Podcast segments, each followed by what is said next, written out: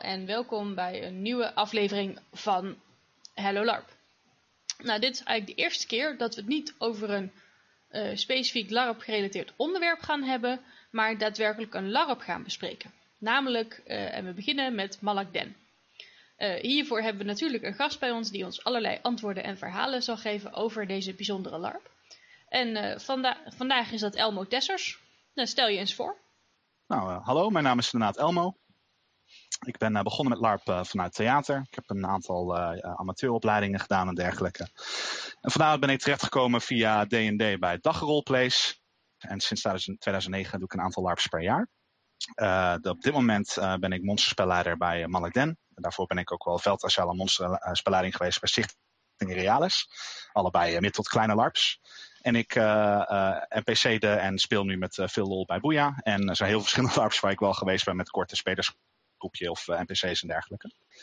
En uh, ja, wat ik heel gaaf vind aan LARP is, in tegenstelling tot bijvoorbeeld theater, is je hebt heel veel direct contact met het publiek om je heen. Dus je kan direct reacties zien van uh, de scènes die je neerzet, of dat nou als NPC's of als speler. En je, die mensen geven reactie, daar reageer jij weer op. En zo bouw je eigenlijk gezamenlijk een verhaal. En dan is het heel tof om dermate veel complexiteit en realisme erin te kunnen brengen. Dat dingen echt beginnen te leven. De mooiste momenten zijn als iemand kan voorspellen wat jouw personage gaat doen op basis van jouw personage voordat je dat zelf weet. En het toffe aan LARP is dan ook heel veel momenten die gewoon simpel leuk zijn. Je kan gewoon lekker putsen, er is wat roleplay. Je hebt gewoon heel verschillende dingen om uit te halen en dat uh, houdt mij nog steeds aan het LARPen. Ja, ik, ik denk dat dat uh, voor veel van ons uh, wel geldt. Gok ik ook, ja. Dan gaan we over op, op Malak Den. Wat, ja, vertel er eens wat over. Wat, wat maakt het zo bijzonder? Ja, dat vind ik lastig om te beantwoorden. Uh, want uh, um, ik, ik moet natuurlijk gaan. Ik ben het mee eens dat Malik bijzonder is. Maar um, het, is, het wijkt niet heel erg ontzettend af van wat ik ken van LARP. We hebben wel een aantal focuspunten. Dus we focussen ons heel erg op proberen om een levende wereld neer te zetten. Waarin spelers daar een onderdeel van, van, van zijn, maar niet per se de hoofdrol in spelen. Dus uh, spelers hebben veel invloed op wat er lokaal op hen gebeurt. Ze hebben ook lange termijn invloed op zaken. Maar best wel vaak uh, zijn zij een, een, een, deel van de wereld en moeten daar hun invloed uit halen. In plaats van dat zij echt op het podium zelf staan. we proberen wel heel erg te kijken naar. Um, veel van de mensen binnen Malakden hebben in andere teams gezeten en andere LARPs en Orga gezeten. En proberen ons heel erg te focussen dat het zo leuk mogelijk blijft voor het team zelf. Dus we proberen heel erg IC, OC, alles met elkaar te verbinden. We hebben bijvoorbeeld ook geen hoofdspelleiding. Uh, iedereen die kan over van alles praten. En we hebben eindverantwoordelijk voor verschillende teams. Maar je kan deelnemen aan elk team wat je wil. En daar merk ik wel dat dat, uh, op het moment dat ik met andere mensen spreek over LARP, dat dan, hé, hey, uh, hoe werkt dat? En dat dat wel wat bijzonder is. Wat zijn ups en downs heeft. We proberen dingen en als ze werken, dan houden we ze. we proberen in Malakden heel erg te focussen op ons NPC-team. We hebben drie monster SL en nog een monster aankleding op gemiddeld zo'n tussen de 20 en de 30 NPC's. Er is veel ruimte voor wat wil je als NPC nou voor een spel spelen, hoe wil je uitgedaagd worden. Ze krijgen de rode draad van het verhaal van tevoren te zien. Dat kunnen ze ook over jaren al bekijken. Dan kunnen ze uh, beslissingen innemen. We geven vaak bijvoorbeeld een personage. Met dit is een personage geven aan NPC. Wat denk jij dat die zou doen? En zo proberen we buiten de evenementen ook om NPC's betrokken te houden. En bij onze spelers proberen we die uh, betrokken te houden door bijvoorbeeld de downtime acties. Dus omdat wij werken met een half jaar in OC-tijd, is ook een IC-tijd ook een half jaar. Wat doet je personage dan in het half jaar in de tussentijd? Dan kan je dingen doorsturen, daar kunnen gamevoordelen aan zitten of roleplay uh, zaken. Maar of het nou echt heel bijzonder is, wat we juist proberen te doen, is om te kijken naar wat zijn nou bestaande dingen binnen Fantasy LARPs en daar onze eigen draai aan te geven. Dus juist de dingen te pakken die andere LARPs ook goed doen, uh, en proberen om die uh, ons eigen te maken, net iets anders te maken. Dus wij willen geen goblins, we hebben redcaps. We willen geen elfen, we hebben vee. En dan te kijken wat zijn nou de krachtdingen uit die bekende dingen die we dan in onze setting kunnen inpassen, waardoor het allemaal één geheel wordt.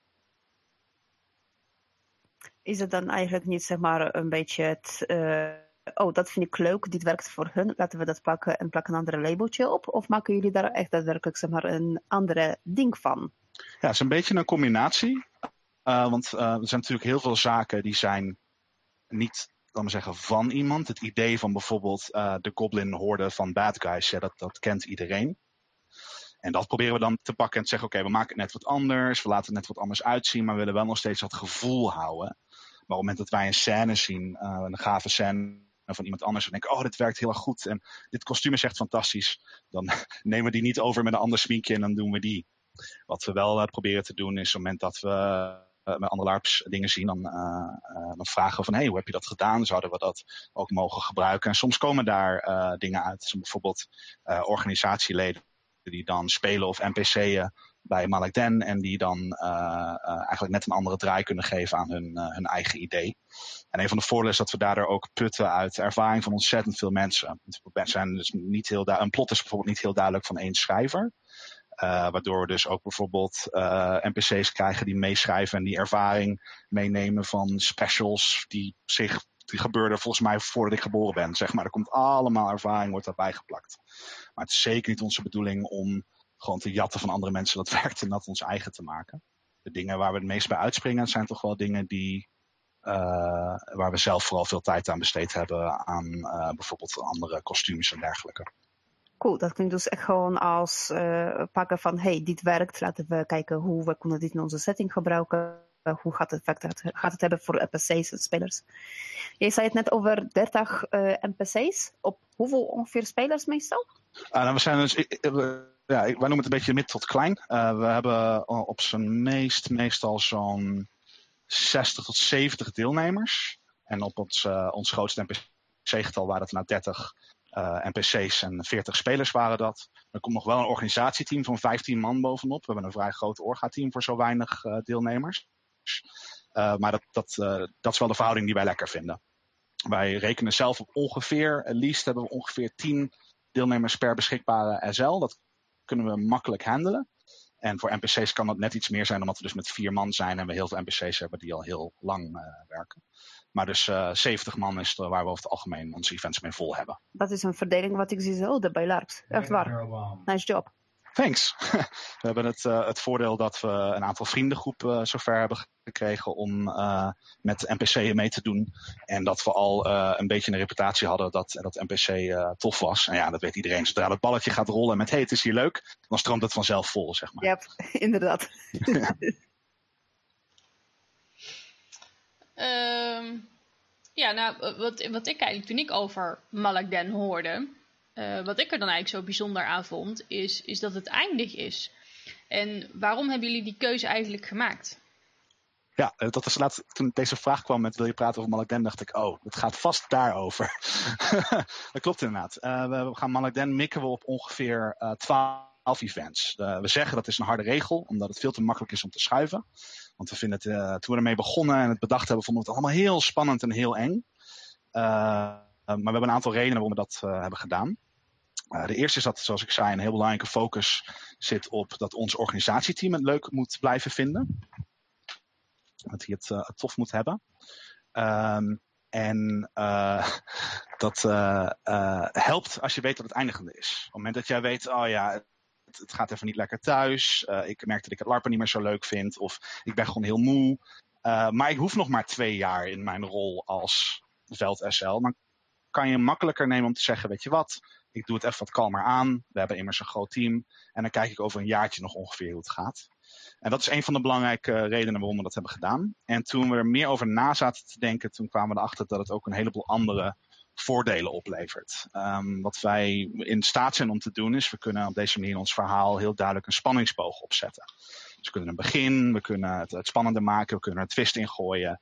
En omdat je uh, um, beperkte hoeveelheid tijd hebt om dat neer te zetten, moet je echt heel helder keuzes gaan maken.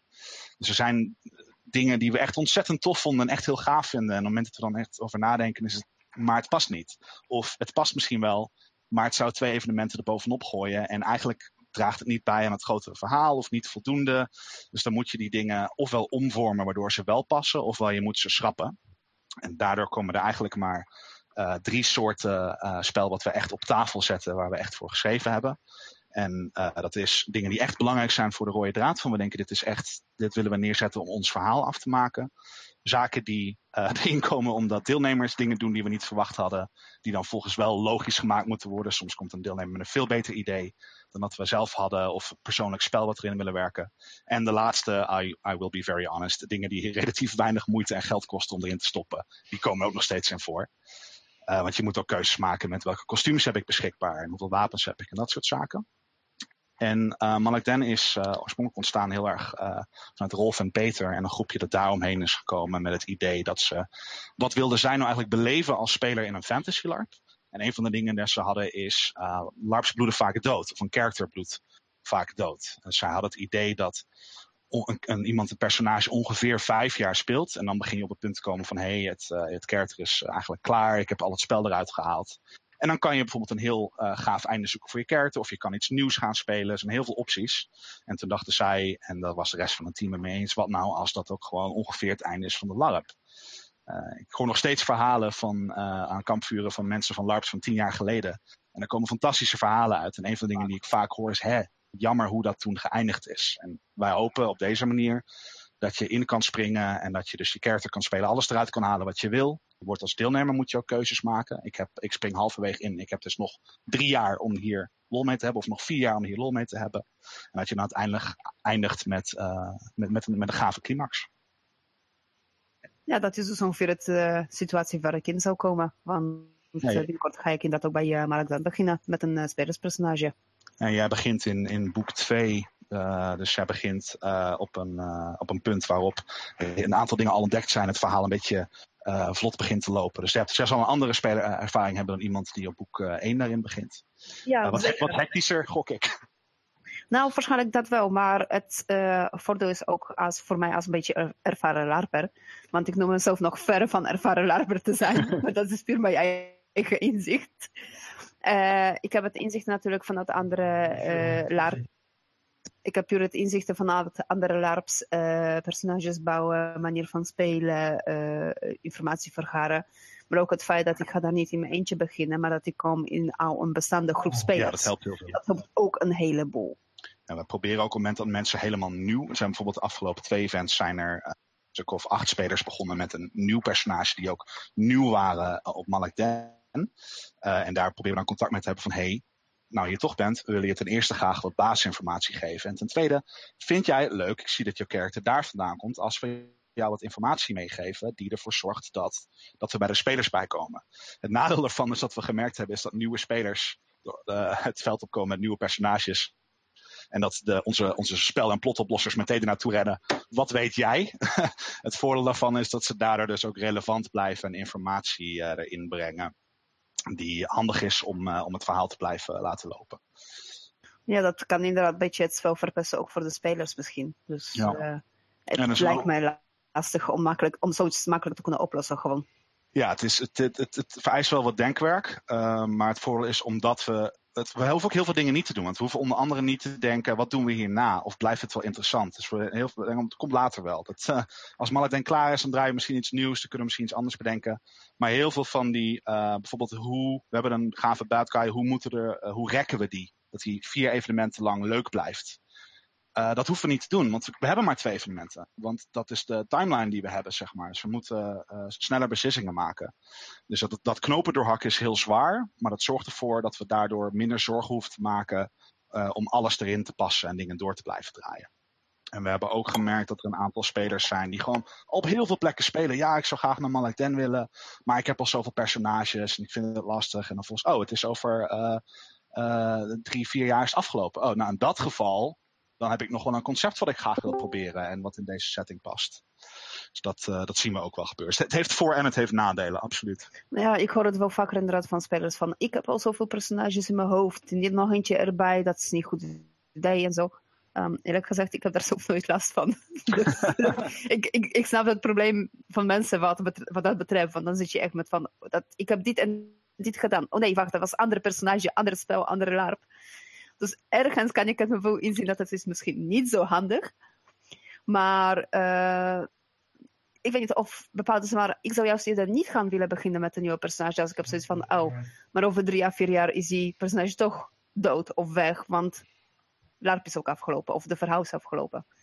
Ja, dat, uh, dat krijgen we ook. Nog mensen die zeggen van hé, hey, in dat geval dan niet. En uh, dat snappen we ook. Dat is ook heel logisch. Op het moment dat jij denkt, ik wil wil naar een LARP en ik wil mijn personage neerzetten en ik wil daar gewoon zo lang mogelijk lol van hebben, dan is het inderdaad niet zo handig om dan uh, bij een LARP te beginnen van je weet dat het gaat eindigen.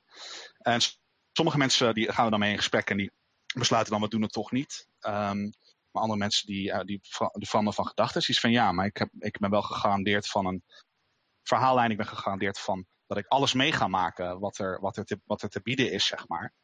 Um, en dat geeft ons ook als voorbeeld dat ik hoewel uh, de spelers inderdaad niet de grote generaals en koningen zijn van onze setting, uh, zijn we niet zo bang om ze blijvend verschil te laten maken. Want stel wij maken een hele grote fout en wij geven te veel macht aan een personage wat dat niet kan handelen bijvoorbeeld, dan duurt dat een aantal jaren. Wat we in praktijk merken, en dan is het klaar. Wat we in praktijk merken is dat um, mensen heel snel met het plot geëngageerd zijn, omdat ze toch een beetje de kwaliteitssector achter hebben. En heel snel gaan voor zoveel mogelijk impact ma maken. Uh, en ja, dan moet je naar het keuzes maken. Dus we krijgen wel degelijk mensen die zeggen, ja, maar als ik een nieuw personage maak, dan wil ik niet gerushed worden of ik wil niet het idee hebben dat het klaar is. Um, en we ook, ook mensen die zeggen, ja, maar nou ik over nadenk, uh, vier jaar is toch best wel lang. Het zijn acht events, dat zijn alle baravonden en quests nog bij. Er is nog heel veel uren spel die je eruit kan halen.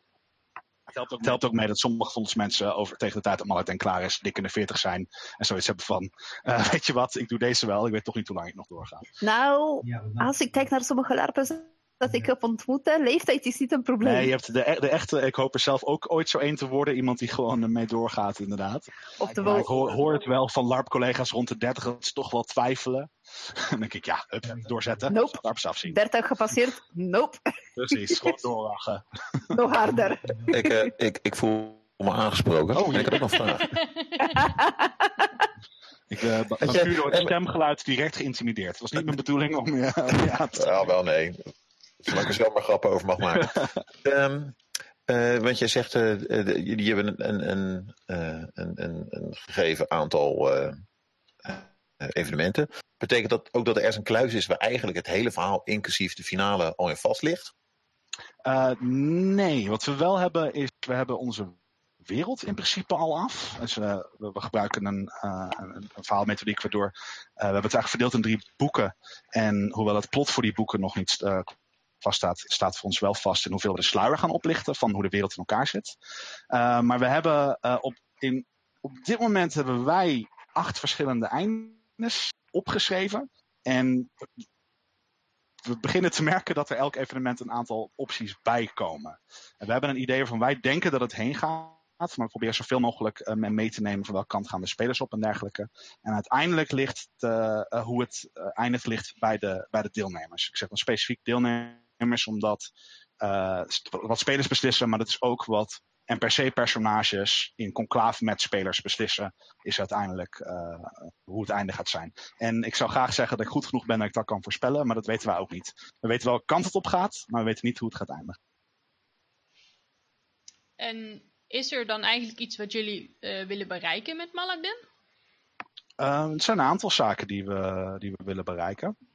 Uh, het meeste is denk ik gewoon precies hetzelfde als elke andere LARP. We willen gewoon uh, een leuke LARP maken waar mensen naar hun zin hebben, waar goede kampvuurverhalen over komen, die veilig is, die uitdagend is, die tof is. Met precies de goede mix van alles. En uh, zoals denk ik bijna alle SL-teams willen onze visie erop laten zien. Hoe denken wij dat dat gaat? Wat vinden wij mooi om neer te zetten? En uh, Malek Dennis wil degelijk echt specifieke pogingen. De LARPs meeste van ons zijn begonnen met gewoon van die standaard fantasy LARPs. En uh, ze op een gegeven moment ook andere LARPs gaan proberen. En toen merkte van ja, maar die standaard fantasy LARP, het is, dat is gewoon tof. Het is gewoon, het is gewoon gaaf. Uh, uh, we dan terugdenken van wat was onze eerste ervaring. Dan denk ik van ja, dat is gewoon, we willen daar de goede dingen willen we daar gewoon graag weer van ervaren. Maar kunnen we kijken of we er onze kijk op kunnen zetten? Kunnen we er net, net iets andere blik op geven, net iets andere visie op geven. Um, en om dat te doen focussen we ons uh, heel erg op uh, spelen met consequenties. Een sterke focus op actie en gevolg. En dat kan zijn, uh, je, je, laat de, de bad guy leven, hij komt terug. Maar het kan ook zijn, bijvoorbeeld laatst was er een groot gevecht en toen werd de herberg in de fik gestoken, wat altijd heel moeilijk reffen is. En toen hebben de helft van de spelers zijn bezig geweest met die herberg redden. Nou, daar willen we dus wat mee doen met dat, dankbaarheid dat komt vanuit de lokale bevolking. Uh, vanuit ons NPC-team, uh, die bijna allemaal vaste rollen hebben lopen, wat, wat, zij vinden dat ze hun personage logisch zou doen, op, gebaseerd op de acties van de spelers. Uh, daar proberen we mee te spelen. Om zoveel mogelijk veerkracht te halen uit dat dorpsspel. En um, een grijze wereld. Dat is iets waar wat we echt willen een speelbare grijze wereld neerzetten. Um, waar er niks echt goed is en ook niks, echt kwaadaardigs is, maar alles meerdere kanten op zitten, meerdere opties naar hebben. En ja, spelplezier uh, op verschillende manieren. Een van de, zeker uh, onze, onze founding fathers, die hebben, zijn begonnen met, ik wil eigenlijk zo die standaard fantasy LARP op mijn manier. En zijn ze begonnen met een regelsysteem. Dus die zijn begonnen met een heel uitgebreid regelsysteem schrijven, crafting, hoe je character bouwt, een beetje uit naar tabletop ge, ge, geïnspireerd. En toen ze uiteindelijk andere mensen erbij gingen houden, hadden ze wel 100 A4'tjes en regels, maar nog geen plot of setting. Dus dat is er nou aan vastgeschreven. Maar zoveel mogelijk lol hebben met hoe bouw je je character, de progressie daarin zit. Daarin ook rekening houden met het einde. Dus als jij uh, later begint, dat dat niet betekent dat je dan dus nooit uh, je skills kan kopen die je, die je wil. Het is wel zo dat als je later begint, um, of als je min, bijna geen evenementen komt, krijg je minder uh, voortgang in dat systeem. Maar dat je wel gewoon de mogelijkheid om die kant op te bouwen. En op dezelfde manier een crafting systeem en een poging tot een economie systeem is altijd heel pittig. Uh, om zoveel mogelijk logische oorzaak, gevolg en consequentie en consistentie te geven, waardoor mensen daarmee kunnen spelen en ook daar hun uh, lol uit kunnen halen. En dat waren denk ik wel, in ieder geval waar Malik dan begonnen is. We willen deze dingen willen we gewoon neerzetten. Um, ja, en, en, en daarop voort um, bouwend. Je zegt eigenlijk dat jullie zijn uh, begonnen eerst met het regelsysteem en, en daarna eigenlijk pas het verhaal. Uh, ja, hoezo zijn jullie uh, er, eigenlijk opgekomen om, om dat zo, uh, om dit op te zetten? En wat, wat is daar eigenlijk het verhaal achter? Nou, het is begonnen met uh, Rolf en Peter. Peter van Elfen en Rolf Jurgens. Die waren met z'n tweeën aan het kletsen en skypen. En die zijn allebei heel goed in regels en gaten prikken in dingen. En die zijn dus eerst uitgebreid een regelsysteem gaan bouwen van, oh, zou het niet tof zijn als?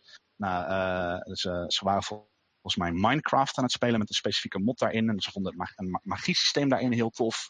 Dus daar hebben ze een magiesysteem uitgebouwd. En hoe zou dat werken aan LARP en doenbaar zijn. En nou, ze vonden eigenlijk, uh, als je je vinger uitsteekt en dan gaat een heel leger dood, vonden ze dan niet zo leuk. Maar ze hebben laatst dat spel gespeeld, waardoor het dan via via gaat. Die hebben een heel uitgebreid regelsysteem gemaakt. En toen hebben ze een aantal mensen bijgevraagd. En dan vooral met het idee, hey, als we er zo vroeg mogelijk bij vragen, uh, dan is iedereen ook betrokken. Dus dan kan iedereen ook zijn zegje doen. Niet dat je pas uh, mee mag praten op het moment dat alles al af is.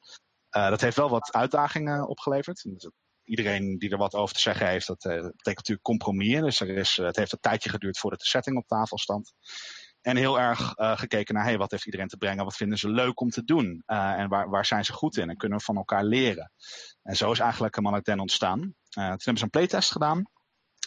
ik was al wel betrokken met schrijven. En vanaf de playtest ben ik ook als SL daarbij bezig geweest. En toen zijn we eigenlijk te vroeg begonnen.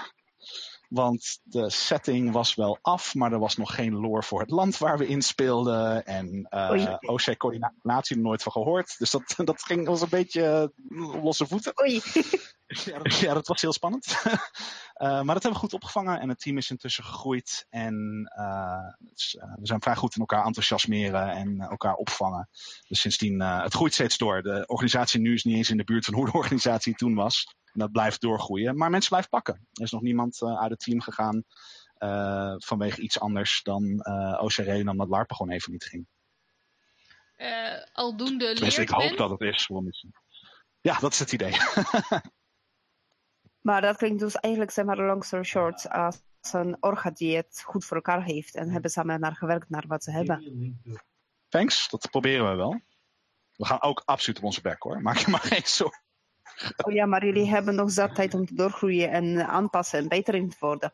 Dat is, dat is wel de intentie. We, we proberen dingen en we hebben gelukkig ondernemers die dat uh, begrijpen en daar, daar, daar, een platform voor bieden. En we zeggen het ook, hé hey jongens, we gaan nu wat proberen en uh, we willen graag jullie medewerking. Daar zijn we wel een stukje opener over naar bijvoorbeeld de NPC's dan naar de spelers, maar ook tegen spelers zeggen we dat. En gelukkig lukt het vrij vaak dat we denken, hé, hey, dit is inderdaad tof, we houden dit. En soms dan blijkt het helemaal niet te werken. En dan zijn we gelukkig onze deelnemers eerlijk genoeg om dat ook te laten weten. En dan schrappen we het. Of we proberen iets anders. En heel af en toe heb je die momenten dat je ontzettend veel moeite doet in iets en dat het eigenlijk helemaal geen meerwaarde heeft. En denk je, nou, niemand heeft er last van gehad, maar dat gaan we niet nog een keer doen. Ja, dat is uh, inderdaad zoals het eigenlijk doorgroeien hoort. Om ja, dat is wel intens, ja. Um, nou, en dan de, de, de vraag die we aan alle LARP-verenigingen gaan stellen, die, die langs gaan komen. Uh, wat, wat voor spel gaan jullie, bieden jullie aan? Weer zo'n moeilijke vraag. Ja, die, die, zoek ik echt op hoor. Daar, doe ik het voor. Ja, je staat, je staat niet voor de makkelijk. Hoeveel kost daar? Weet je, dat is niet uh, om je zit natuurlijk. We hebben nooit gezegd dat het zo makkelijk zijn.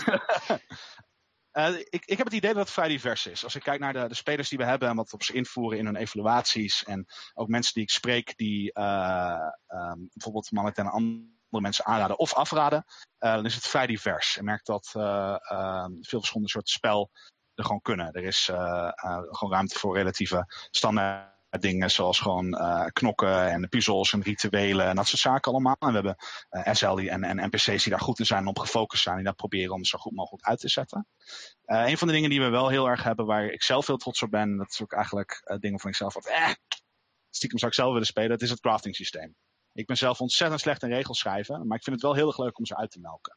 En uh, het crafting systeem, het economie systeem, biedt daadwerkelijk opties om slim spelen of uh, um, rijk worden. Bijvoorbeeld kruiden worden uitgezet. Uh, en die, dat zijn gebaseerd op het jaargetijde. Maar alle kruiden die bestaan uit volgens mij drie onderdelen. En elk onderdeel doet iets anders. En als je ze allemaal plukt, dan groeit die plant dus niet terug het jaar daarna. Dus we hebben een groepje spelers dat in de gaten houdt of andere crafters niet te veel dingen plukken. Uh, dat soort zaken. We hebben mensen die dus echt met elkaar, ja, we moeten healing posters maken, die kunnen we dan weer verkopen. Dat soort spel. Heel tof, dat economische spel wat erin zit. Uh, politiek spel hebben we ook aanwezig. We merkten wel dat we dat in het begin iets te subtiel neerzetten. Uh, dan is het, het is natuurlijk altijd heel makkelijk als schrijver. Dan denk je, ja, dat is zo obvious. Um, maar dat we toch dat we merkten dat NPC's sowieso van ja, daar wordt, niet echt op gereageerd. Dus we zijn dat wat non-subtieler gaan doen, maar wat complexer gaan bouwen. Er steeds meer mensen die met politiek spel aanwezig zijn. Bijvoorbeeld die, uh, het dorp waar de spelers zitten, dat is in handen van de spelers. Die zijn ook daar de rechtsprekende macht en dergelijke. Maar dat zit weer gelinkt aan de bureaucratie van een land. En ze hebben nu gelukkig slash helaas door hoe je subsidieaanvragen moet sturen en dat soort zaken. Dus we worden nu ladingen met papierwerk. Ze zijn heel goed het systeem aan het uitbuiten. Dat klinkt als uh, een ander bekend vlaardenpoboe, ja. ja, er zijn heel veel plekken waar dat kan. Nou, we vinden het ook leuk om bijvoorbeeld fouten erin te schrijven. Bijvoorbeeld het wetboek ja. van dat land. Daar staat bijvoorbeeld in, je mag alleen iemand arresteren als je lid bent van de militia. Maar er staat op een ander onderdeel dat je wel iemand mag doodmaken in zelfverdediging. En het heeft even geduurd, maar de spelers hebben het door. Dus afgelopen keer zijn er een lading mensen doodgemaakt. Want als je ze arresteren zou dat illegaal zijn. Uh, we hebben nu al mensen die tot tijdelijk lid worden benoemd. Uh, toevallig uh, de groep van waar, waar Kotka uiteindelijk in gaat spelen. Die had een of andere constructie bedacht. Waardoor ze dan niet ingeschreven stonden in het dorp. Maar dan wel dat soort zaken. Dat is heel erg leuk om te merken. en we hebben ook proberen om toch wel wat duisterder en emotioneel geladen spel neer te zetten. Bijvoorbeeld een uh, aantal mysterieuze wezens die, waar contact mee worden gelegd. Uh, een aantal spel wat wat uh, abstracter en wat meer geïnspireerd is op bijvoorbeeld oude mythes en legendes. Waardoor het allemaal wat vager en wat spannender is. En daar proberen we heel duidelijk, proberen we daar IC en OC proberen we dat soort van aan te kondigen. Dus IC kan je zien aan de smink en de manier waarop iemand praat. Oké, dit zou nog best wel eens heftig spel kunnen worden. En OC gaat er een NSL mee en zegt, hey, houd het in de gaten, dit kan een heftig spel worden. En vinden mensen dat oké? Prima, dan gaan we er gewoon mee door. Rekening houden met uh, en fobieën en dat soort zaken allemaal. Want we vinden dat heel tof. Dus idealiter gezien, uh, wat wij tof zouden vinden is dat je in, naar Malakden zou kunnen komen en gewoon lekker een craft en leerbewerk kunnen spelen en er eigenlijk je vakantielarp kan van kan maken. Die om de zoveel tijd een keer moet buigen als een hoofdmetoot langskomt of bij een dorpsraad aanwezig moet zijn. Maar als jij erheen gaat om echt heftige ervaring te hebben en, en, en hekserij en, en, en pittige onderwerpen te pakken, dan moet het ook kunnen. Dus je moet ook echt de diepgang in kunnen. Het is uh, wel eens uitdagend, maar dat, uh, dat proberen we te bieden. Maar wat we daadwerkelijk bieden, dat zou je eigenlijk het beste aan de speler moeten vragen. Ik heb natuurlijk een vertekend beeld op. Nou ja, op zich nee. Uh, want je, had het, je vertelt het wel vanuit jouw idee, weet je, hoe willen jullie het opzetten en hoe, wat voor effecten willen jullie mee bereiken. En nou ja, over een tijdje kan ik misschien daarover gaan spreken als speler. Maar het is wel fijn voor mij alvast van tevoren te weten ook, weet je, hoe het een beetje in elkaar. Dus wij gaan na deze podcast nog erover babbelen. Dat vind, vind ik helemaal goed. en uh, we hebben altijd een evaluatie um, en daarnaast ook welkom. Hoe gebruiken jullie die evaluatie? Uh, na, na elk... Dat vind ik altijd interessant. Ja, per, per evenement, ja. per LAR, wordt het anders gebruikt. Oké, okay, ja. Nou, wat uh, wij doen is het allemaal geregeld door mensen die veel uh, zijn. Uh, dus wordt een, een, Google Form wordt uitgestuurd met daarop verschillende vragen. Een deel van over OC-orga, een deel over soorten spel. sommige redelijk van die standaard dingen. En er wordt gevraagd om cijfers eraan te geven. En daarnaast hebben we een aantal vragen die vooral voor ons heel handig zijn. Zoals bijvoorbeeld, heb je het thema begrepen van het afgelopen evenement? Uh, en zo ja, wat denk je dat het was? Want dat is voor ons heel handig om te zien. Misschien dat mensen een thema uh, zien wat wij niet zien. Uh, misschien dat het er ook niet is. Misschien dat we dus te, te, te, gecompliceerd of te moeilijk hebben gedaan. Of dat we gewoon een hele andere kant op denken. En um, al die, die, die cijfers die gegeven worden, die worden gewoon in metadata verwerkt. Je krijgt gewoon een gemiddelde van. Uh, en dan vervolgens uh, hebben we een evaluatievergadering per, per event. En dan worden vervolgens wordt er een samenvatting getypt van alle evaluaties. En dan worden uitspringers worden daarin benoemd. Uh, en dan is degene die over evaluaties gaat, is vriendelijk genoeg om daar ook positieve dingen bij te noemen. Want het, het gebeurt natuurlijk heel vaak dat je zegt, hoe was de buts? Nou, als iedereen zegt tof en één iemand zegt niet tof, dan springt die eruit.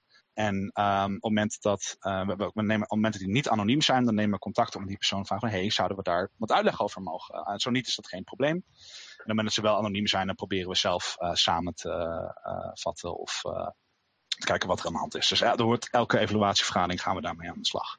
En dat heeft al tot wat ingrijpende veranderingen gedaan. Dus een hele plotlijn waar ik zelf best wel een fan van was, die is uh, eruit gegaan omdat de feedback niet zo goed was.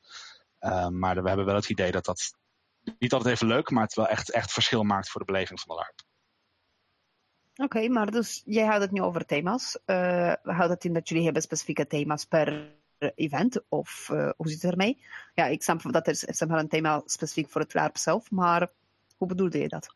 Um, het zijn het zijn een aantal verschillende manieren waarop uh, zo'n aantal, aantal manieren schrijf.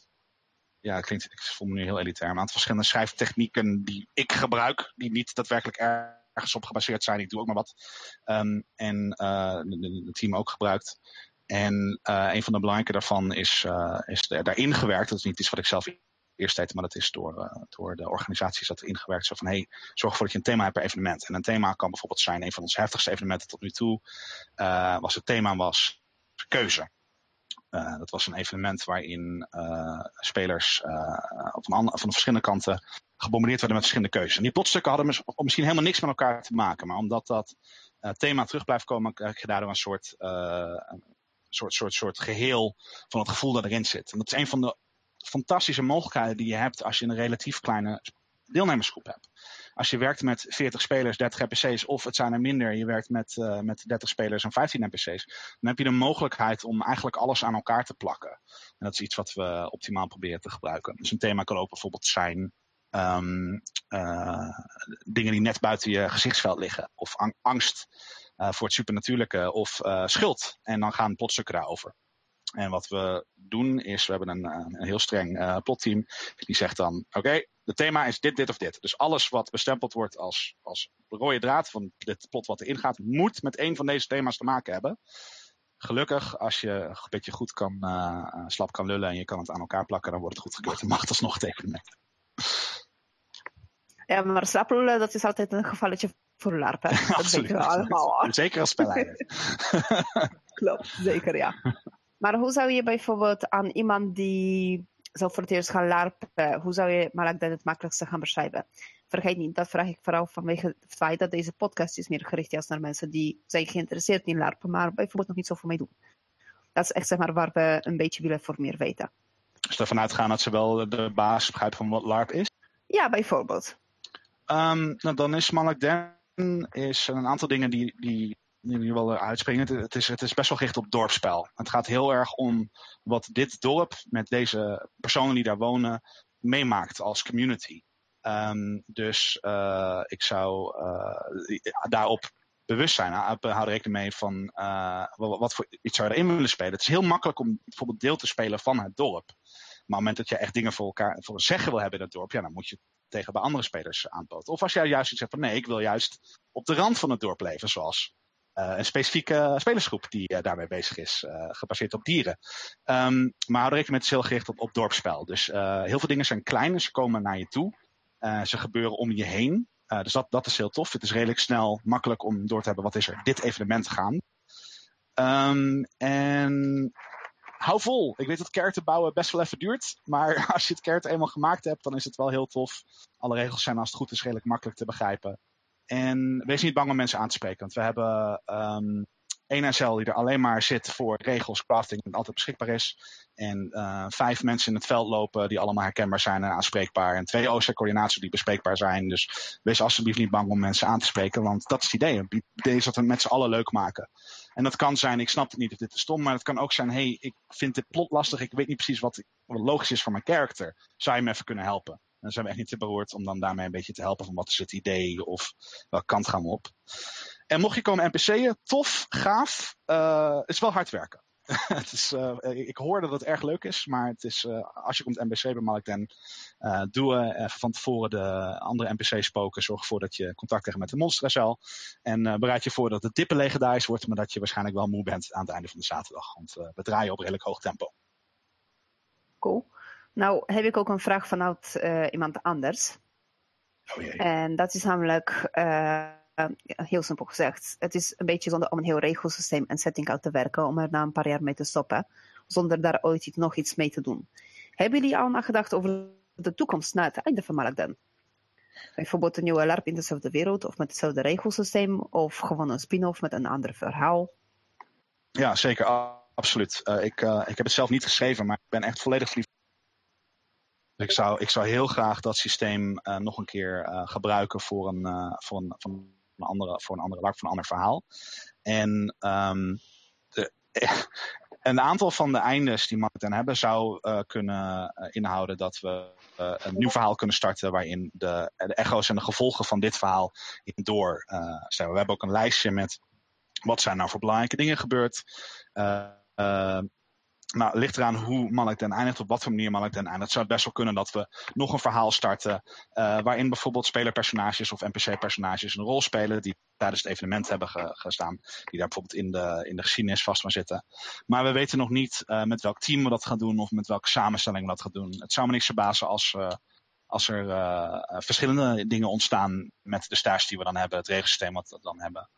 Ik ben zelf bijvoorbeeld van plan om eh, liefst een aantal one-shots te gaan draaien. Uh, met waarin het regelsysteem kan, uh, kan gebruiken. Ik hoop dat een aantal delen van het team daar met me mee willen gaan doen. Maar ik heb al begrepen dat niet iedereen daar waarschijnlijk interesse in heeft. Uh, dus dat is het idee. Dus, dus ja, we hebben erover nagedacht. Nee, ik heb geen helder antwoord. Dat is denk ik de samenvatting. Ja, het, het, werd toch als een vrij duidelijk antwoord bevonden. Dus go you. Ehm maar ja, jullie hebben dan een vrij divers uh, spel. Um, maar richten jullie bijvoorbeeld op een uh, specifiek uh, type spelers, zoals ehm, Mark dat bijvoorbeeld in een eerdere podcast heeft uitgelegd, wat je volgens mij nog niet hebt gehoord? Of zijn er spelers waar je je eigenlijk specifiek niet op richt? Ja, we hebben een tijdje over nagedacht. Uh, wat ik uh, heb gemerkt op het moment dat uh, ik Malak den aanraad of afraad, of, is um, we richten ons wel echt op spelers die een ervaring hebben dat ze deel zijn van een groter verhaal. Of deel zijn van, van een grotere wereld. Dus als jij dat concept hebt voor dat hele stoere, duistere concept dat de wereld wil overnemen uit je eigen homebrewed setting. Ontzettend gaaf, maar het kan niet te Malak den. Je, het is een gesloten setting, dus uh, je, moet, je moet mee willen spelen met het systeem. En je gaat ook merken dat, hoewel je acties absoluut consequenties hebben en, je echt een langdragende effect kan hebben om de wereld om je heen, uh, ben je relatief kwetsbaar. Het is niet, je kan niet makkelijk zeggen, hey jij keizer, uh, donder met je stomme neus. En ervan uitgaande dat dat goed eindigt bijvoorbeeld. Dus dat zijn de spelers waar we ons op richten. Zijn mensen die, die dat leuk vinden, die daar, die daar deel van willen zijn. En ook zowel degene die dus er ook heen gaan voor, voor het grote verhaal. Speler, lol in je eigen poppetje is ontzettend belangrijk. En, absoluut. Uh, maar omdat het een eindigend evenement is, hou er rekening mee. Het gaat om jou, de ervaring van jouw poppetje in, die, in dat verhaal, in die wereld. Ehm, dus bijvoorbeeld een groep van, oh, we hebben een echt een gaaf concept en willen we eigenlijk dit doen, dan gaan we eigenlijk niks met, uh, met plot doen, maar we gaan dit en dit neerzetten. Dan zeg ik, hé hey, jongens, het is niet handigst op Malakden. Uh, want wij gaan proberen om je alsnog bij het plot te betrekken. Want we gaan ervan uit dat je daarvoor bent. En als dat niet is wat je zoekt, dan, is, dan gaat dat heel awkward worden. Uh, dus dat, zijn, uh, dat is denk ik het enige echte onderscheid wat we daarin maken. Tof. Klinkt uh, voor zover ik het hoor allemaal eigenlijk best wel goed, ja. Even kijken. Yay. Ik had voor de rest niet echt nog vragen, nee. Nou, ehm, we hebben het een, een, een, tijdje terug, ehm, hebben het we werden al een stukje aangestipt, maar volgens mij zijn we er niet helemaal op ingegaan. En anders dan mag iemand me terugroepen. Van wat nu eigenlijk specifieke thema's zijn waar jullie dan mee spelen. En ja, check. Um, nou, wat we heel. Malden draait heel erg op zijn setting. Um, dat, dat, dat, daar, daar hebben we heel veel tijd in gestopt. En dat is ook de, een heel belangrijk deel van hoe we ons verhaal setting steeds zichtbaarder te maken. Dus een van de dingen waar we ons heel erg op focussen uh, is om te proberen om, zover dat gaat en ons schrijftalent dat toestaat, realistische landen en afkomsten en situaties te creëren. We proberen um, landen met cultuurverschillen neer te zetten die tot conflict kunnen zorgen. En conflict is niet altijd natuurlijk gewoon meteen oorlog. Maar het kan ook zijn, hey, een bepaald land heeft een reputatie, of een bepaald land heeft een bepaalde manier met dingen omgaan. Een ander belangrijk thema waar we mee spelen is deze, deze wereld. De wereld van Malak Den heeft een uh, wereldverspreide religie. Met, waar, waar echt gevestigde kerken voor zijn en bepaalde manieren van denken. En um, wat we heel tof vinden is om daar heel veel uh, mee te spelen en uitdagingen in te zetten. Dus in de eerste aantal evenementen hebben we heel erg uitgedragen. Zo, zo werkt de wereld, zo denkt de wereld. En uh, naarmate we merken dat personages zich haken aan de wereld en echt, en connectie ermee vinden en echt een deel worden van, van de setting, merken we nu dat spelers dat, uh, die dingen zelf uitdragen. In het begin zijn we heel voorzichtig geweest om bijvoorbeeld alleen maar NPC-personages erin te zetten die um, akkoord zijn met het wereldbeeld wat over het algemeen heerst. En ook met de cultuur van het land waar de spelers zijn. Um, en nu hebben we de opties om er dus NPC's in te gooien die het daar niet mee eens zijn. En dan zijn het de spelers zelf die zeggen, ja maar luister, dit is hoe de wereld werkt. Het is waar iedereen het over eens is. En proberen daarin heel erg te spelen met, uh, um, ja, met, met, met, met tijdgeest. Dat je een groot wereldbeeld hebt. En dat de wereld natuurlijk onder andere is zoals hij is, omdat iedereen zegt dat hij zo is. En op die manier proberen we spelers te integreren. Dus we hebben bijvoorbeeld dat dorp waar we zitten, daar hebben we dus een bureaucratie aan vastzitten. En spelers kunnen daar uh, dorpsraad in uh, komen. Dan worden ze benoemd, er zit de militie aan vast. En op die manier worden ze inherent deel van de setting. Dus op het moment dat nu iemand iets heeft uh, met de overheid van het land waar ze zitten, dan kunnen ze dat via een andere speler doen. En dan door middel van krantartikelen en verhalen van spelers komen en dat soort zaken en van NPC's die erin komen, hebben spelers wat dat betreft dus, een, of eigenlijk alle deelnemers, een beetje een specifieke situatie. Want ze zien dus wat er in de wereld gebeurt van buitenaf. Weet je, het zijn ook gewoon larpende mensen, dus die, kunnen zich ook losplaatsen van hun personages. Die hebben door, hey, dit, dit is ongeveer gaande. En tegelijkertijd leven ze het omdat ze in natuurlijk een weerspiegeling van, die, van, van de wereld wonen in dat dorp waar al die verschillende culturen zitten. Um, dat zijn belangrijke thema's. We willen dat, dat spelers in staat zijn om te gaan voorspellen wat er ge gebeurt. Uh, alleen maar gebaseerd op op wat er bijvoorbeeld in het nieuws te lezen is, wat ze zelf hebben meegemaakt. Dus dat, weer dat, dat actieconsequentie, zo realistisch mogelijk, is een belangrijk onderdeel wat daar vastzit. Dat klinkt inderdaad gewoon als een logische ook, weet je. In het echte leven heb je eigenlijk precies hetzelfde verhaal. Je doet iets en het heeft consequenties. Dus zoiets gebruiken eigenlijk op een LARP lijkt me, ja, logisch. Ja, Want dan krijg je waarschijnlijk gewoon de uh, gevolgen en dat voel je letterlijk ja, dat. En um, uh, we proberen het ook heel erg te gebruiken in een manier op een verhaal vertellen. Um, dus uh, mag ik skippen naar het verhaalstuk? Ja, uh, denk het wel. Hè? Ja, dan, dan stel ik inderdaad eventjes de, de, volgende vraag, die ik ook zeker bij elke andere LARP-vereniging ga vragen. Wat is nu eigenlijk jullie overkoepelende verhaal? Uh, nou, de, um, een deel ervan kan ik natuurlijk niet vertellen, een groot deel. Uh, maar ik kan wel wat vertellen over een aantal dingen die we daarin proberen uit te dragen en hoe we dat tot nu toe gedaan hebben. Dus wij doen ons verhaal, hebben we dus in, in drie boeken van ongeveer vier evenementen ge, gesneden. Uh, dat zijn geen harde grenzen. Het is niet zo, nou jongens, pauze. we moeten eerst het tweede boek opzetten. Maar die, gaan vloeiend in elkaar over. En um, de basis van opzet is vooral uh, een heel veel deel van het verhaal is natuurlijk wat gebeurt er, wat doen spelers, hoe reageert erop, wat, wat is de volgorde van hoe dingen ongeveer gebeurt.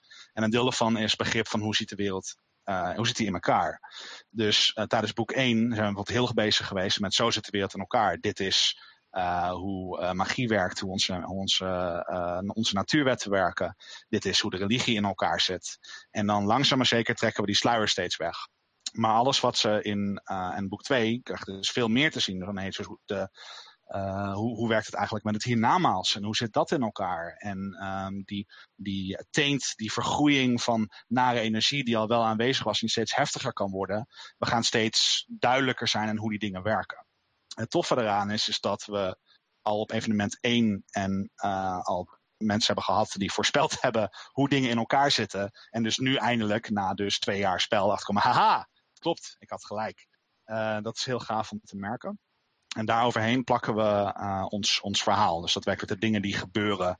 En die hebben natuurlijk mee te maken. Dus de dingen die gebeuren uh, in boek 1 hebben ook te maken met hoe werkt de wereld nou eigenlijk? Hoe zit het nou eigenlijk in elkaar? Elk evenement heeft van zichzelf ook gewoon een climax of een heftige scène. En er is een bepaald thema waar het van in, in een aantal thema's waar het op richt. Um, en daarnaast proberen we per boek proberen we een climax in te werken. Dus een van de, de, ja, de mooiere verhalen van Malek. En was in boek 1. Toen hebben we dus uitgelegd, zo werkt de wereld. En in de wereld werkt het, hoe iedereen het ziet. En uh, daar is ook bewijs voor dat als je doodgaat, dan gaat je ziel naar de god Shadow. En de god Shadow die woont in het hiernamaals. En die is daar bezig met de strijd tegen de grote vijand. Nou, dat was duidelijk uitgelegd, daar waren we mee bezig gegaan. En toen, um, richting het einde van boek 1, toen is er dan iets uitgeroepen door de priesters van Shadow. Dat is een reaping. En een reaping is in deze Shadow die zegt, jongens, ik heb meer zielen nodig. Dus dat is, dat is wereldwijd. Wordt dan vervolgens op basis van volkstelling wordt er bepaald. Er gaan zoveel personen zichzelf moeten opofferen om naar het hiernamaals te gaan elke cultuur gaat er anders mee om. Dus sommige culturen die zeggen, ja, dat doen wij niet, want wij uh, gaan al zo vroeg dood. Een andere cultuur zegt, oké, we gaan dus nu oorlog voeren. En in de cultuur waarin zij zaten, het bureaucratische en ook heel religieuze Edisakis, was het basis van je volkstelling gaan er hoeveel mensen worden gedaan. De spelers en deelnemers hadden gelukkig al een lijst met hoeveel mensen er in het dorp wonen, hadden ze ingeleverd, want daar is hoeveel belasting ze voor kregen, was daarop gebaseerd. Dus we hadden een lijst met, volgens jullie wonen er zoveel mensen. En toen vervolgens is er uitgekomen, oké, weer iets. We proberen het, te kijken hoe het werkt. Dat betekent dus dat er twee personen uh, vanuit jullie dorp zichzelf zullen gaan moeten gaan opofferen. En dat vonden we doodseng. Want het is natuurlijk het is heel spannend om te zeggen, nou, mooi, uh, uh, mooie kerk maar. Maar wat eruit is gekomen is echt een ontzettend gaaf spel. Een hele mooie. Uiteindelijk dus inderdaad na heel veel overleg en gepraat hebben twee mensen hebben zich gevrijwilligd, twee personen hebben zich gevrijwilligd. Uh, waarvan er eentje nog, uh, ze hebben een, een feestmaal gekregen en een, uh, ze zijn geëerd. En vervolgens toen is een van die twee zich vrijwillig had, die is nog door iemand anders vervangen. Ze nee, hij is nog te jong, ik neem zijn plek. En die hebben vervolgens een scène gekregen waarin zij I volunteer as tribute. Ja, pretty much. dat, uh, we hebben heel erg best wel op die grap niet te maken. En vooral niet dat fluitje op het einde. maar die hebben, die hebben een uh, scène gehad waarin ze zichzelf hebben opgeofferd en uh, een permanent uh, gedenksteen. En dat was een prachtige scène. En er zijn heel veel mensen die het niet, ikzelf included, die het niet droog hebben gehouden. En dat was dan ons grote, hey kijk, dit is hoe de wereld werkt. Het is het, het, boek 1 climax. dit is echt de, de, de, de heftige shit die, die deze setting brengt. En zo hetzelfde gaan we dat met boek 2 doen als we veel meer bezig zijn met hoe werkt Teent en hoe zit het met het hiernamaals en uiteindelijk ook met boek 3. Ja, dat klinkt dus echt als een uh, het echt bijzondere climax van een, uh, een, boek, van een spel, hoe je het bekijkt. Want het is altijd dus een echt zwaar emotionele impact of in ieder geval iets met echt flinke impact op het spel zelf. Ja, dat is wel echt de bedoeling. Het moet memorabel zijn, dat vooral. Dat betekent niet dat het alleen maar uh, spelersnaaien is, juist niet. Zeker niet de bedoeling.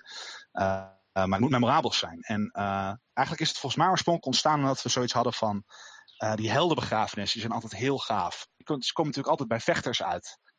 Wat nou als we gewoon mensen laten bepalen, dit is nodig. Wat, wat als ook non-vechters de kans krijgen om dit Nou, uiteindelijk is er uh, één iemand die zichzelf heeft opgeofferd. Dat was wel een vechter. Dat was een, een heilige krijger van Shadow. Die zei, nee, ik ga de strijd voortzetten op het hiernamaals. En die is uh, onder luid nationalistisch geroep is die leven gelaten.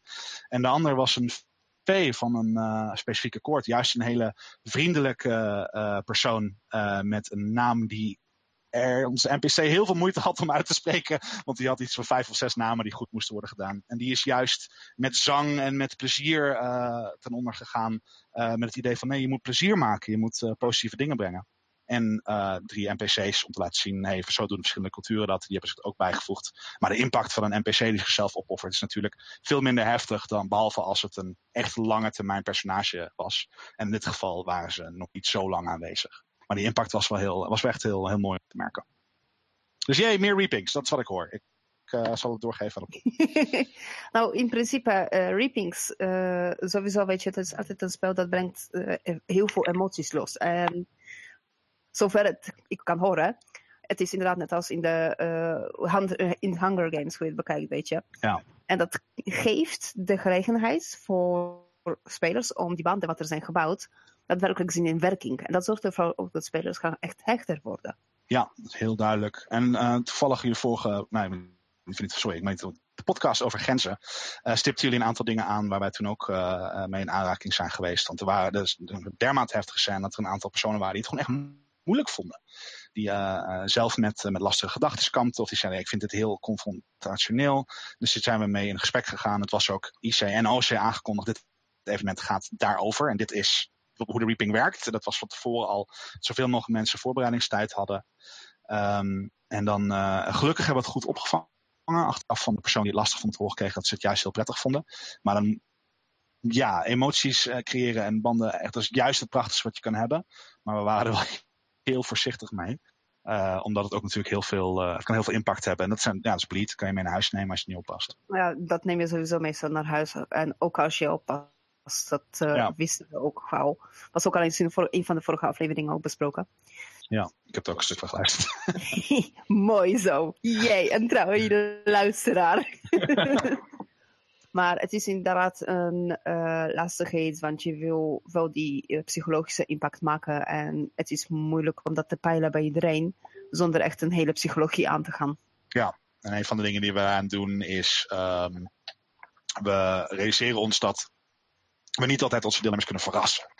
Dus we hebben de neiging om bijvoorbeeld aan te geven, jongens, de reaping uh, die gaat dan beginnen. Bijvoorbeeld aankomt evenement hebben we een, een groot bezoek van een heel belangrijke persoon. Dat weet iedereen van tevoren. Er is uh, IC heel duidelijk verteld wat gaat er ongeveer gebeuren als, in, als alles volgens planning gaat. Uh, waardoor mensen de mogelijkheid hebben om zich erop voor te bereiden of om te zeggen, ik weet niet of ik dit spel tof vind. En uh, proberen ook altijd zelf ogen op te houden, maar ook altijd heel helder te zijn op het moment dat je vragen hebt of je snapt het niet helemaal. We hebben niet alleen vertrouwenspersonen op het moment dat je denkt, ik heb niet per se een vertrouwenspersoon nodig, maar ik ben bang voor dit, gaat dit gebeuren? Spreek gewoon iemand aan. Want we, we, we doen liever dat iedereen er naar zin heeft dan dat we per se iedereen proberen te verrassen. Dat is, uh, andere LARPs hebben dat ook altijd gedaan bij mij en ik heb het altijd als zeer prettig dat ik gewoon kon vragen, hey, denk jij dat ik dit kan, kan handelen? Dus dat was een van die dingen van, ja, die wil ik zeker weten ook doen, want dat doen ze bij ik geweest, maar ook altijd heel goed. Dus dat, dat hou ik graag zo. Cool. Uh, nou, nou, heb je het natuurlijk al een, een, een beetje aangestipt met dat er een, een belangrijk uh, iemand op bezoek komt aankomend evenement. Uh, zijn er nog meer dingen die je alvast uh, een, een, tipje van de sluier kan oplichten om mensen te hypen voor het aankomend evenement? Dat ze nog meer denken, ja, tof, hier wil ik heen, hier ga ik heen, uh, jongens, ik heb er zin in. Uh, ik, neem, zorg, ik doe niet aan metagamen, zeg ik maar vast. ik neem Liquid Candy mee, wil ik bij deze even heel duidelijk gesteld hebben dat iedereen dat wordt sowieso gezellig. Maar, okay. qua, maar qua verhaal, ja, de, de patriarch komt op bezoek. En dat is uh, niet alleen het hoofd van de staat, Edisacres, maar het is ook uh, het hoofd van de kerk. Het is een groot mm. bezoek. Daar is uh, uitgebreid zijn postelijnen langs geweest. Die hebben uitgelegd zo moet het gebeuren. Het is ook een hele grote eer waar heel veel voordelen voor het dorp Fatamistra aan vast kunnen zitten. Maar het is natuurlijk ook erg spannend. Um, vanuit NPC-initiatief is bijvoorbeeld besloten dat de patriarch een hekel heeft aan de kleur geel. Dat hadden wij niet verwacht, maar er is al een hele heisa met dat er dus tabberts geregeld zouden worden om over gele kleren heen te doen of dat soort zaken allemaal. Er is al verteld hoe moet je nou uh, uh, op uh, zo goed mogelijk getrainde manier spontaan je loyaliteit uiten aan de patriarch. Waarna er dus al spelersgroepen zijn geweest die naar de dorpsraad zijn gegaan en zegt, hey, dat gaan we niet doen. En het dorp zegt, mooi, dan ben je bij deze uitgeschreven uit het dorp. we zien jullie een andere keer wel weer. Um, maar daarnaast is het ook een, een bedoeld ook echt als een, ook, ook wel degelijk ook als een positieve ervaring. Dus de patriarch komt op bezoek, er zullen zegeningen uitgesproken worden. Dus het wordt allemaal heel spannend en tof. En daarnaast, uh, uh, ja, er zijn uh, nog steeds een hoop dingen en, en, en, aan de gang met verschillende de elementen waar de wereld uit bestaat. Met die, die teent die zich als paarse vlekken op personen verspreidt of in de omgeving. En dat gaat steeds heftiger worden. Dus ik hoop dat de spelers, sorry, de deelnemers, de NPC's hebben daar ook een handje in, dat die goede banen kunnen leiden. En meer, normaal zou ik meer kunnen vertellen, maar net dit event kan ik eigenlijk niet meer vertellen. Nou, klinkt, which is kind of hypey in itself. Klinkt al op zich spannend genoeg natuurlijk, want weet je, de, zeker een grote bezoek, dat brengt al sowieso heel veel voorbereiding mee. Zeker zoals je hebt gezegd, bijvoorbeeld met die uh, haat aan uh, kleurig geel en oh, oeps, ik draag geel, oeps. Uh, ja, je verzet het niet. dus heel simpel gezegd, weet je, dat is echt gewoon OC en IC vraagt het echt veel voorbereidingen dan van mensen. Ja, dus, dat is wel cool om te zien. We gaan ook heel erg ons best doen om ze genoeg tijd te geven en ook om aan te kondigen. Jongens, hij komt dus ongeveer zo laat. En we hebben al voor gezorgd dat hij een half uur van tevoren komt. Want hem aankondigen, zodat iedereen weet het gaat gebeuren. En dan onze uitdaging is vooral om er dus ook voldoende spel naast te gooien. Dan dat je het helemaal niks vindt. Dat je nog steeds iets te doen hebt. Dat je niet alleen maar kan zitten kijken naar hoe die mensen allemaal rond de patriarch heen hangen. Maar dat je ook gewoon dingen te doen hebt. En daar, uh, daar hebben we een hoop lol mee gehad. Dat geloof ik. En gaan we hopelijk hebben. Ja, absoluut. De, de, de, daar gaat het natuurlijk om. Um, zijn er verder nog dingen die je kwijt wil over Malakden? Uh, nee, ik, heb, ik ben me vast ontzettend veel vergeten. Maar ik heb een uh, droge strot van uh, over uh, Malakden opscheppen. Dus ik denk dat ik er wel voldoende gezegd heb. Dat zegt ook genoeg, hè? Dan gaan we het daarbij laten voor deze week. Volgende week gaan we beginnen aan een reeks afleveringen over de basisvaardigheden die je het vaakst tegenkomt bij de verschillende LARPs. Te beginnen met vechtvaardigheden. Heb je voorbeelden van hoe dit goed of slecht wordt aangepakt bij een specifieke vereniging? Laat het ons dan vooral weten via een berichtje op de Hello LARP Facebookpagina of door een mailtje te sturen met het verhaal naar imke.ma.stevens@gmail.com. Uh, hopelijk heb je door deze verhalen wat meer informatie en duidelijkheid gekregen over deze vereniging die weer een nieuwe versie neerzet van onze hobby. En denk je nu, ik vind deze podcast zo tof en ik wil dat ze hier meer mee doen? Uh, dat kan je doen door patron te worden uh, op de Patreon uh, www.patreon.com slash yfmc of door bijvoorbeeld uh, een eenmalige donatie te doen. hiervoor kan je contact opnemen via de Facebookpagina van HelloLarp of een mailtje te sturen naar imke.stevens.gmail.com en dan komen we daar helemaal uit.